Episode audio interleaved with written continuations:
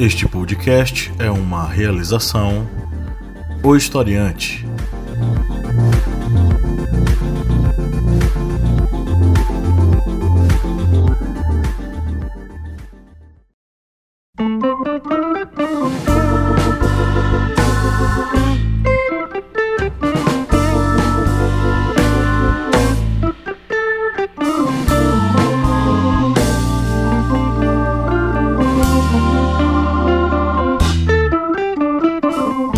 Olá, historiantes, bem-vindos mais uma vez à sua Minipédia, o seu podcast do início da semana, para te manter bastante informado sobre os assuntos da história.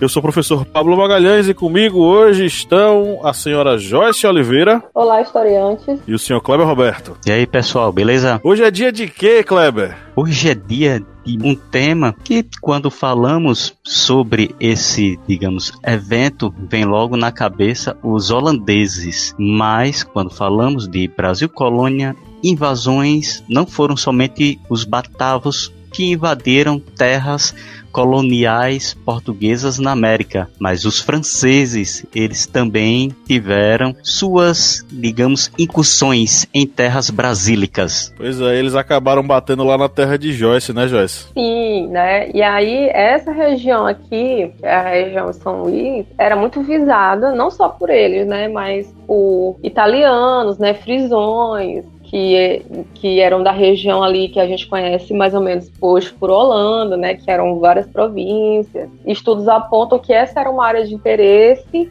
por ser próxima ao Caribe. E aí é, isso fa- facilitaria a interceptação dos galeões, né, que viriam, por exemplo, da mina de Zacatecas, no México, ou das minas de Potosí, na Bolívia, né? Então aquela, aquele trânsito, por exemplo, que a gente vê no Piratas do Caribe, mas lá é já no século dezoito, isso já era uma constante aqui, já por volta aí do início do século quinze, né? Mais ou menos. Isso aí, hoje é dia de a gente falar sobre invasões francesas, então se liga, ajuste os fones aí, para que você possa acompanhar essa minipédia, mas antes vamos para os nossos recadinhos.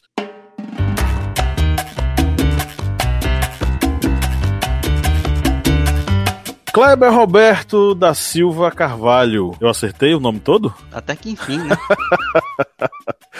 Meu jovem, caso a pessoa que nos escute aqui goste do nosso conteúdo e há um bom tempo fique pensando, meu Deus, esses caras fazem um conteúdo tão bom, eu gostaria de ajudá-los a manter o projeto. Como é que essa pessoa faz? É muito simples. Você vai no nosso Apoia-se. O link é apoia ponto com. se barra historiante e você vai fazer a sua contribuição que vai auxiliar o portal Historiante nessa missão que é quase religiosa de difundir conhecimentos para vocês nas redes sociais, na nossa plataforma de streaming, no canal no YouTube, ou seja, temos uma gama imensa de locais onde vocês podem encontrar informação e também muitas vezes até alguma diversão, porque nós temos, por exemplo, saindo indo aí, alguns tomando notas com as animações que vem tomando o juízo do professor Pablo, né, fritando a cabeça dele, mas... A cabeça e a paciência e os dedos e é, tudo, né? Estamos aí nessa missão de difundir conhecimentos e se você quiser contribuir com este humilde portal, você vai no apoia.se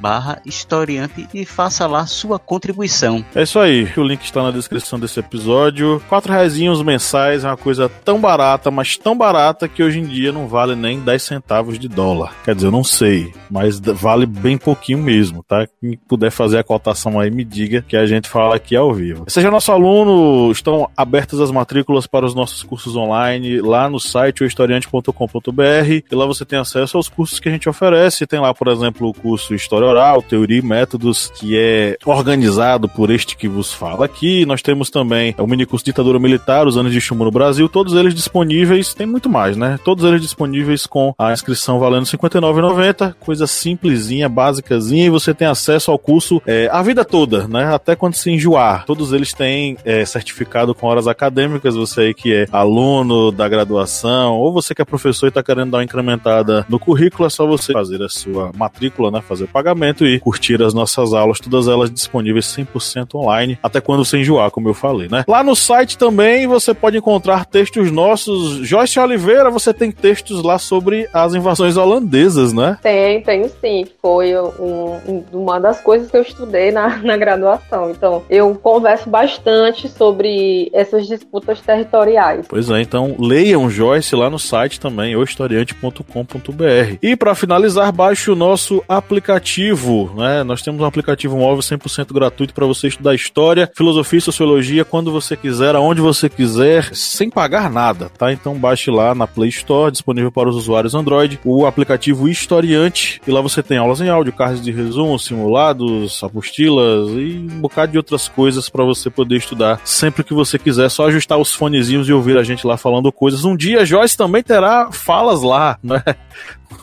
Se organize, Joyce, aí para você também colocar os áudios no aplicativo, mas você já pode ouvir é, a mim, ouvir Kleber, ouvir é, Bianca, tem áudio lá da, de Lídia, tem áudio de Márcio, tem uma galera que tá lá explicando conteúdos para vocês ficarem mais espertos, né? Conheça também a família Historiante de Podcasts, é, essa família é uma família muito unida, mas também muito, muito oriçada, mas os episódios estão aí disponíveis nos aplicativos móveis, tem o Correspondente de Guerras, tem o Historiante, esse aqui, tem as Arretadas e tem o Era Uma Vez na História. Então é muito conteúdo para você ouvir o final de semana inteiro. É ligar e lavar os pratos o sábado inteiro ouvindo o podcast do Historiante. Bom, vamos para nossa pauta. Antes da pauta, você não queria o valor dessa módica contribuição de quatro ah, reais? Sim. Essa módica contribuição de quatro reais é equivalente a setenta e dois centavos de dólar. setenta Nesse dia que estamos gravando. É quase uma gorjeta, né? A gente, nós somos os, nós somos os garçons da história. Dê uma gorjeta pra gente. Uma ode à inflação, né? É isso aí. Inclusive, aproveitando o gancho, ouça a nossa última minipédia, né? Sobre as hiperinflações na história do Brasil, que você vai amar. Bom, vamos agora pra nossa pauta.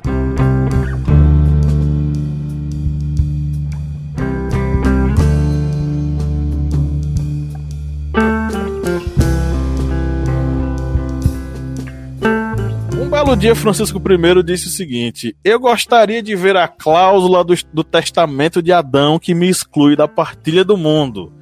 Ele falou isso a respeito do Tratado de Tordesilhas, que foi celebrado em mil quatrocentos e noventa e quatro, e os, onde os reinos de Portugal e Espanha dividiram entre si as terras daquilo que eles chamavam de Novo Mundo, negando aí qualquer direito sobre, as, sobre essas terras para as outras potências europeias, que acabaram indo para o caminho da pirataria e do contrabando, né? Então, nesse contexto, nós vamos ter aí incursões de várias outras nações que não são a portuguesa e a espanhola nessas terras do Novo Mundo, é, sendo aí ladeadas por franceses, holandeses, enfim, inclusive os ingleses aí, os, os famosos corsários ingleses.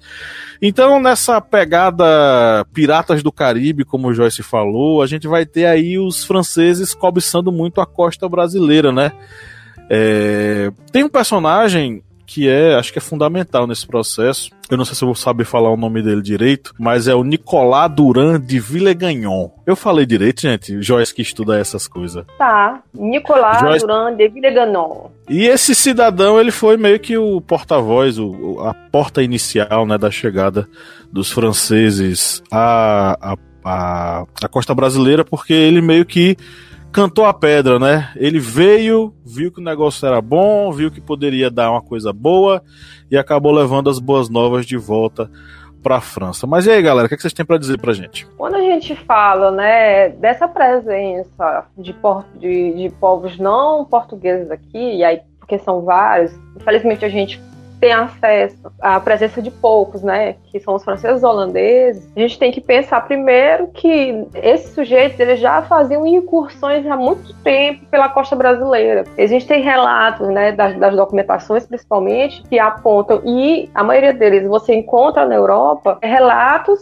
e também que eles mantinham relações já familiares, né? Já mantinham relacionamentos, habitavam, por exemplo, nesses espaços e remetiam correspondência, né, para os seus países de origem, né? No caso que a gente está falando aqui, a França, país entre aspas, né? Porque isso é mais pro dezenove, mas essas, essas grandes esquadras, elas nunca vêm para cá por a revelia, porque se perderam. Isso é um pouco dessa historiografia é, ainda colonial, que vai colocar como se fosse uma coisa providencial, né? Que isso é muito da narrativa histórica do é, período absolutista, de como se todas as coisas elas fossem ligadas pela providência divina. Então essa presença, né, tanto na, no Rio de Janeiro como no Maranhão, já se atesta que já haviam habitações de sujeitos nesses espaços, quando esses grandes, né, sujeitos aqui em Tasco também, eles vêm para tomar posse do território. Vamos também colocar só alguns detalhezinhos importantes, principalmente para quem está aí se preparando para o Enem, está preparando para concursos, vestibulares e quer saber sobre as invasões francesas. Podemos dividir as invasões francesas em dois é, momentos e dois, digamos, localizações, que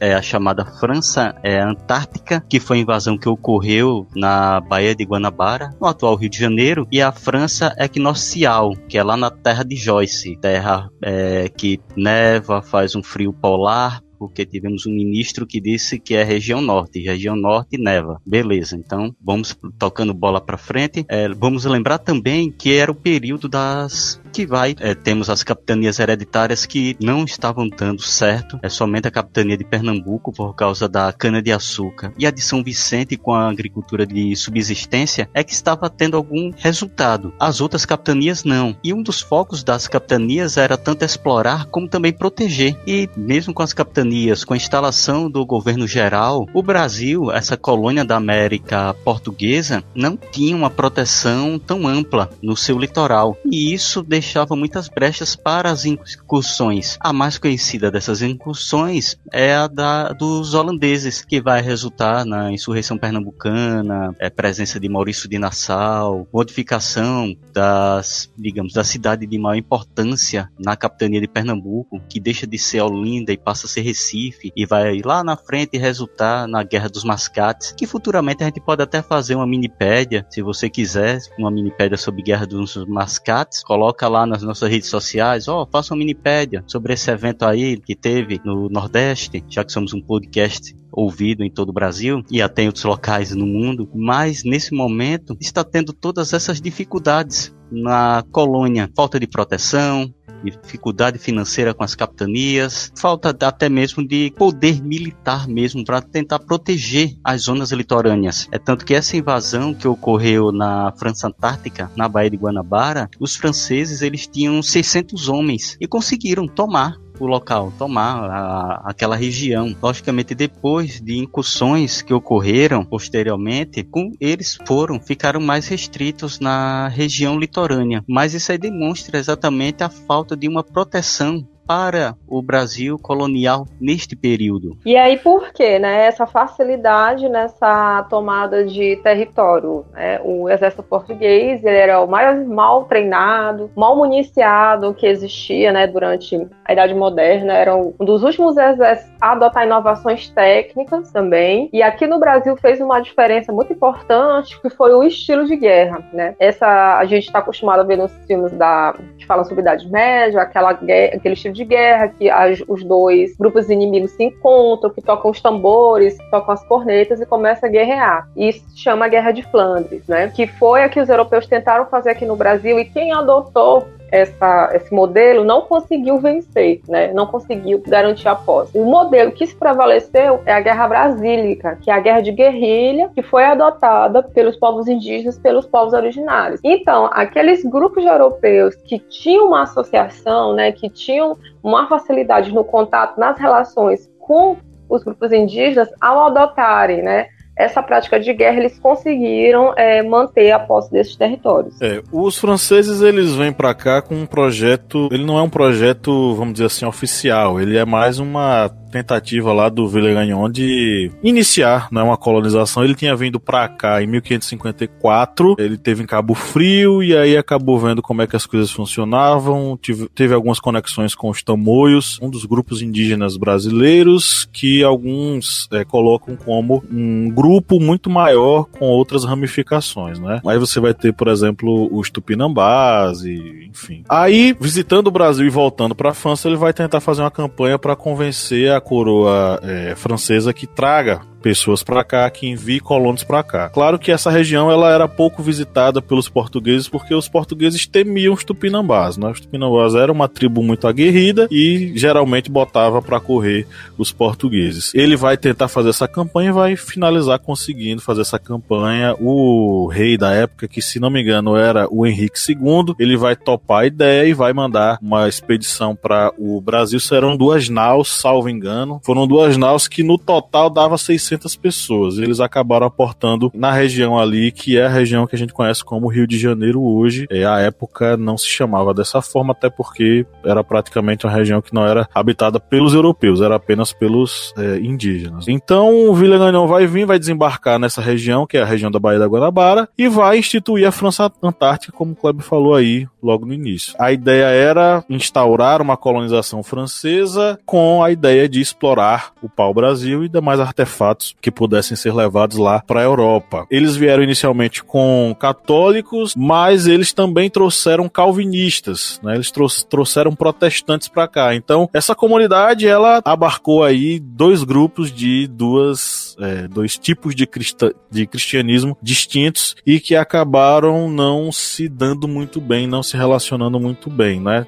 O Villegagnon, inclusive, teve vários problemas aqui. Primeiro, dessa relação, que era uma relação muito temerosa entre é, os calvinistas e os católicos, além de ele enfrentar um problema com a questão dos europeus abusarem das indígenas, né? Ele tinha instituído que é, se fizesse algum tipo de, de... se tivesse alguma relação com a indígena, a pessoa era obrigada a casar com essa indígena. Alguns europeus fugiam para o mato, né? Para, enfim, viver com ela sem precisar se casar. Inclusive, pessoas foram condenadas à morte por causa disso. Então, muita coisa aconteceu. A colônia meio que saiu das mãos do Villegagnon e ele foi convocado a retornar à França para dar explicações. Ele deixa o sobrinho e aí o sobrinho fica e acaba pegando aí um... tentando é, segurar as forças portuguesas que vêm para cá para tentar retomar as terras dos franceses. Inicialmente vai ser o Mem de Sá, que é o governador geral da, da colônia, né, o governador geral do Brasil. Isso vai começar em mil quinhentos e sessenta e vai se estender a mil quinhentos e sessenta e sete, quando o Estácio de Sá, que é sobrinho do Mem de Sá, ele vai dar cabo aí do final dessa batalha contra os franceses e vai acabar expulsando os franceses. Nesse meio tempo, os franceses vão ter a ajuda de um grupo que já estava lutando aqui é, e que tinha feito um grupo de resistência aos portugueses, que foi a Confederação dos Tamoios.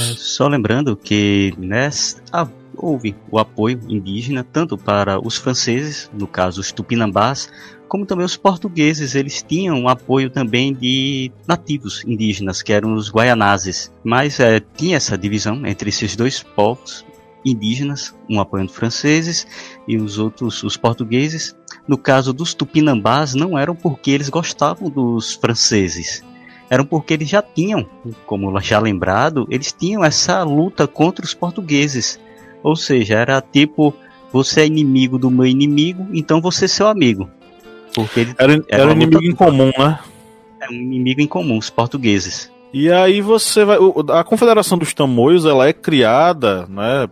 Especificamente aí, é uma revolta da nação indígena Tupinambá e é uma, uma resposta contra os colonizadores portugueses. Isso vai começar com... Eu vou tentar ser bem breve para que não se estenda muito, porque o podcast não é sobre Confederação dos Tamoios, mas depois a gente faz alguma coisa sobre Confederação dos Tamoios. Ocorreu um processo... É...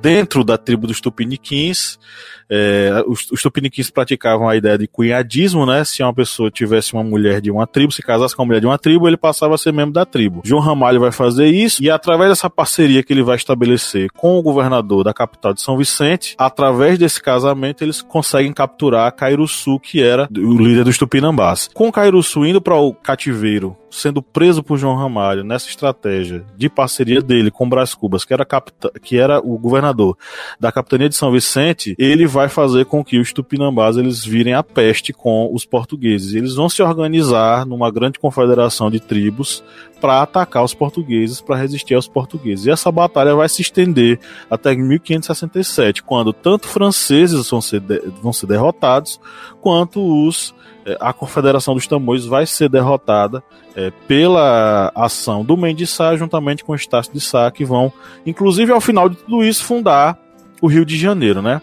Saindo daqui, os, os franceses eles vão ter que voltar suas atenções para outras regiões do território brasileiro. E é nesse momento que a terra de Joyce vai virar o palco de outra invasão, né? Sim, né? Estudos, na verdade, recentes, apontam que aqui no, em São Luís, né, o que a gente chama de São Luís, é, havia, onde é hoje o bairro do Viais Velho, havia uma localidade chamada Miganville, né, que, cidade de Davi Migã. Esse Davi Migã era um francês que veio para São Luís e contraiu casamento, né, morava numa aldeia de tupinambás, e aí ele remeteu correspondência, né, à França, e a partir dessa vivência dele aqui na, na Ilha de Umpauaçu, que é como se chamava nesse contexto, é que Daniel de Latouche, o senhor de Larvardière, veio, né, com, a sua, com, as suas, suas, suas, com as suas naus, juntamente com, no caso aqui, os capuchinhos, ele, né, também protestante, e com os capuchinhos, né, o Claude Beville e o Yves de Vê, que eles vão escrever os relatos de, dessa presença deles aqui no, no território de onde hoje é São Luís, que se baseia a narrativa, né, da França Equinocial, no caso, né, o projeto que eles ter, queriam ter fundado aqui se chamava França Equinocial. Agora, essa eu vou mandar até como se fosse uma pergunta para Joyce. É, Joyce, aqui em Pernambuco nós tivemos como exemplo é, a administração de Maurício de Nassau, que remodelou é, a vila de Recife e modernizou ela para dar ares mais é, modernos, quando ocorreu o período das invasões holandesas aqui, na, quando era a capitania de Pernambuco. Você, aí no Maranhão, nessa terra bonita, terra do reggae brasileiro, no Maranhão tem algumas, podemos citar alguns exemplos dessa presença é, francesa, assim, em termos é, arquitetônicos, urbanísticos, enfim, algo de infraestrutura? Não, não, não tem. Aqui teve uma, uma, uma invenção, né, de um, de um mito. Foi no século passado, porque o Maranhão ele tinha uma projeção muito grande durante o período imperial, né? É, e quando vem a República, o Maranhão entra numa decadência. E aí, no, no século passado, retomou-se essa narrativa de dizer que, né, São Luís teria sido fundada pelos, pelos franceses. Né? Esse seria o diferencial em relação ao resto do país. É, só que onde é o forte, porque eles construíram um forte, né? É, era um forte muito simples e que não sobrou muita coisa, além da gente saber que aquele era o lugar. Mas, a partir da expulsão deles, é, se eu não estou enganada, em mil seiscentos e dezoito, é, toda a, a cidade, a narrativa da cidade se constrói a partir da, dos portugueses retomando o espaço. E aí o conjunto de, de casarões que é maior que o centro histórico, ele se refere à presença portuguesa aqui. O que se tem, né, desse referencial francês no Maranhão é, no século dezenove, tomando, né, como base o papel que a França tinha nesse século, que era ser o auge do, do moderno, né, entre aspas, do, de onde vinha a civilização. Então aqui no século dezenove... é que você tem a introdução desses hábitos franceses muito fortemente, mas não no conjunto, né, de casarios ou, do, ou dos nossos hábitos, por exemplo. Dizem que os portugueses, eles fizeram aquela coisa da, tipo, vamos destruir tudo, jogar sal em cima para que essa, esses caras não, se, não, não cresçam mais aqui. Geralmente faz quando amaldiçoa determinado grupo social, joga sal em cima, queima tudo, para não crescer mais nada, né? Sobre a questão dos indígenas, a participação de, dos indígenas nesse conflito, é, são duas alianças, o Kleber falou aí muito bem, né? São duas alianças que vão ser estabelecidas. Você vai ter de um lado, é, Kleber citou, você citou qual foi a tribo, Kleber? Porque aqui eu sei que os Tupiniquins fizeram aliança com os portugueses e os Tupinambás fizeram aliança com os franceses. Os Tupiniquins fizeram aliança com os portugueses por, pela questão do João Ramalho, que casou-se com a, com a Índia Tupiniquim, é, inclusive era filha do, do cacique deles, né, o Tibirissá, e do outro lado... Né, os, tupi, os tupinambás, eles acabaram se aliançando com os franceses porque os portugueses eram o inimigo principal deles, né? É, inclusive teve uma, uma questão que é, foi interessante porque os tupinambás, eles tentaram fazer contato com os tupiniquins, eles tentaram fazer uma... Enfim, vamos conversar, vamos ver o que, é que a gente pode fazer, não vamos brigar não. Só que aí o cacique é, Tupiniquim, o Tibirissá, na verdade fez um engodo, fez um, uma... Enfim, enganou os tupinambás e acabou se declarando fiel aos portugueses e matando boa parte dos tupinambás, né? Mas era qual foi, qual foi a tribo, Kleber, que você falou? Foram os guaianazes. E uma vez expulsos lá do Maranhão, os franceses escolheram outros espaços, né? Eles acabaram indo para... É, investindo no Canadá, em alguns espaços nos Estados Unidos, mas acabaram... perdendo espaço, né? Eles tentaram novas investidas no Rio de Janeiro no século dezoito, mas não tiveram êxito como nas incursões do século dezesseis e dezessete e acabaram retornando com o rabo entre as pernas para a sua casa.